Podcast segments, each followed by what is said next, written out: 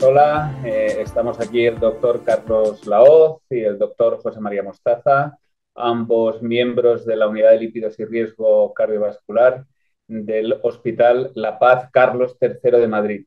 Y vamos a hablar de tratamiento o manejo de la hipercolesterolemia en el paciente anciano. ¿no? Y lo primero que me gustaría preguntarte, Carlos, es cuando hablamos de ancianos, exactamente a qué nos referimos. Bueno, en primer lugar, saludaros a todos. ¿Qué tal? Eh, la definición de anciano es variable. Hay gente que considera más de 65, otros de 70, pero nosotros nos vamos a centrar específicamente en el grupo mayor de 75 años. Mm, muy bien. Entonces, ¿cómo evoluciona la concentración de colesterol a lo largo de toda la vida? Bueno, pues nacemos con una cifra de colesterol más o menos baja y a partir de la adolescencia comienza a subir. Uh, sube, sube, sube y en la década de 50 en varones y de 60 en mujeres comienza ya a descender lenta pero progresivamente. Y, en los ancianos, algo que se ha hablado mucho, que existe mucha duda, ¿es el colesterol un factor de riesgo a esta edad? Bueno, pues es una buena pregunta eh, que no teníamos la respuesta completa si bien durante muchos años en los estudios más antiguos, en los estudios de cohortes, no encontraban relación entre el colesterol y el riesgo cardiovascular.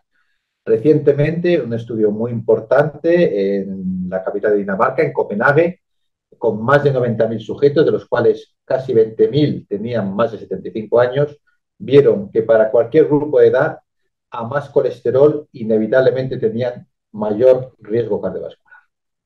Por lo mm. tanto, sí parece, por lo menos en los estudios más recientes, que hay una relación directa colesterol, enfermedad cardiovascular. Bien, recientemente, hace unos días, en el, país aparecía un artículo en el que se comentaba que se había incrementado dramáticamente la prescripción de estatinas con cierto grado de crítica.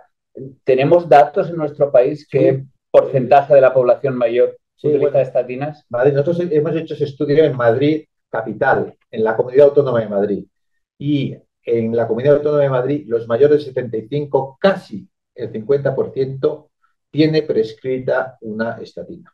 Si cogemos aquellos pacientes que además de 75 años tienen enfermedad cardiovascular, este porcentaje se eleva hasta el 70%. O sea, son cifras muy importantes. Bueno, tan importantes. En cualquier caso, eh, ¿qué evidencias tenemos de que efectivamente sea útil la utilización de estatinas en esta, en esta población? Pues, desgraciadamente, las evidencias de ensayos clínicos son poquitas. Tenemos solo dos ensayos clínicos específicos en pacientes mayores de 75 años.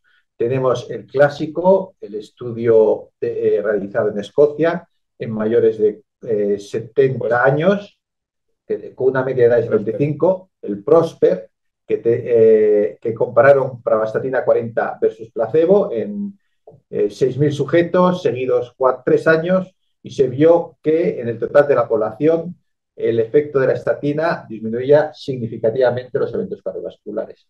Pero cuando compararon los sujetos con enfermedad cardiovascular y sin enfermedad cardiovascular, que aproximadamente era la mitad de cada grupo, en los pacientes mayores de 75 sin enfermedad cardiovascular, el efecto no alcanzaba la significación estadística.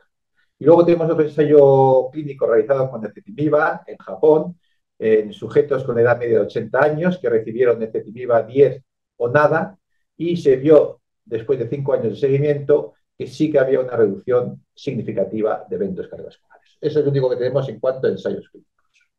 Pero supongo que se habrán hecho metaanálisis cogiendo a sujetos mayores de otros lados. CTT, como bien sabes, eh, ha realizado metaanálisis cogiendo a todos los sujetos que han recibido tratamiento con estatinas, tanto en prevención primaria como en prevención secundaria, el tratamiento con estatinas disminuía significativamente los eventos cardiovasculares, pero, pero cuando dividían los pacientes por grupos de edad, en prevención secundaria el efecto se mantenía independientemente de la edad, pero en prevención primaria, es decir, en los sujetos sin enfermedad cardiovascular, a partir de los 70 años el efecto no alcanzaba la significación estadística estoy seguro que también disponemos de estudios observacionales que lo han evaluado. Tenemos un montonazo de estudios observacionales en pacientes mayores de 35 años en los que se les ha añadido la estatina o se ha visto qué pasaba cuando estaban tomando la estatina en mayores de 70 o 75 años.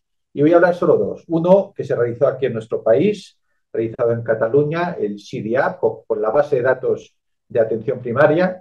Cogieron a 50.000 sujetos eh, mayores de 75 años, de los cuales al 15% iniciaron tratamiento con estatinas. Lógicamente, no había pacientes en prevención secundaria, eran todos pacientes sin enfermedad cardiovascular.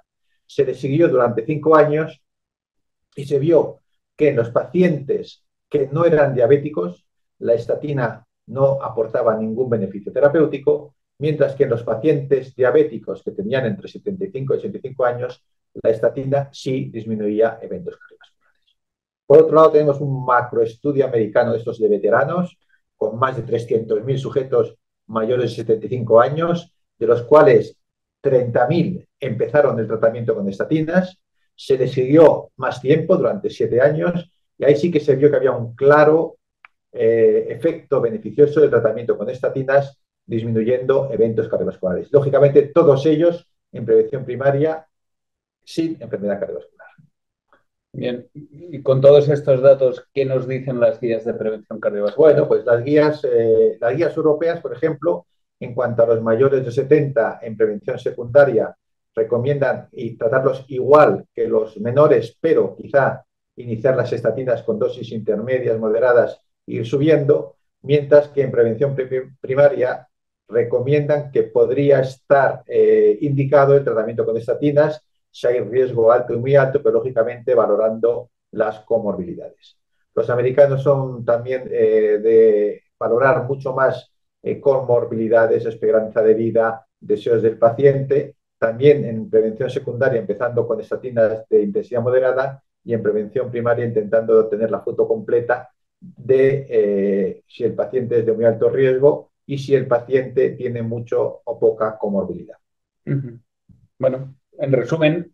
En resumen, yo diría que, dado que todavía eh, estamos pendientes de dos ensayos clínicos que nos van a, dar, probablemente a dar la solución a si el tratamiento con estatinas es beneficioso en pacientes mayores de 70 años en prevención primaria, por ahora eh, yo me centraría en que el tratamiento debe ser individualizado estimar el riesgo del paciente y una vez estimado el riesgo del paciente, valorar según la comorbilidad, según los tratamientos que esté recibiendo, según la esperanza de vida, según la presencia de un deterioro cognitivo y sobre todo según lo que quiera el paciente, iniciar o no el tratamiento. Yo creo que ese, el resumen sería la individualización del tratamiento. Muy bien, doctor Radoz, pues nada, muchísimas gracias por participar. Ha sido un placer. Muchas gracias. Hasta luego. Hasta luego.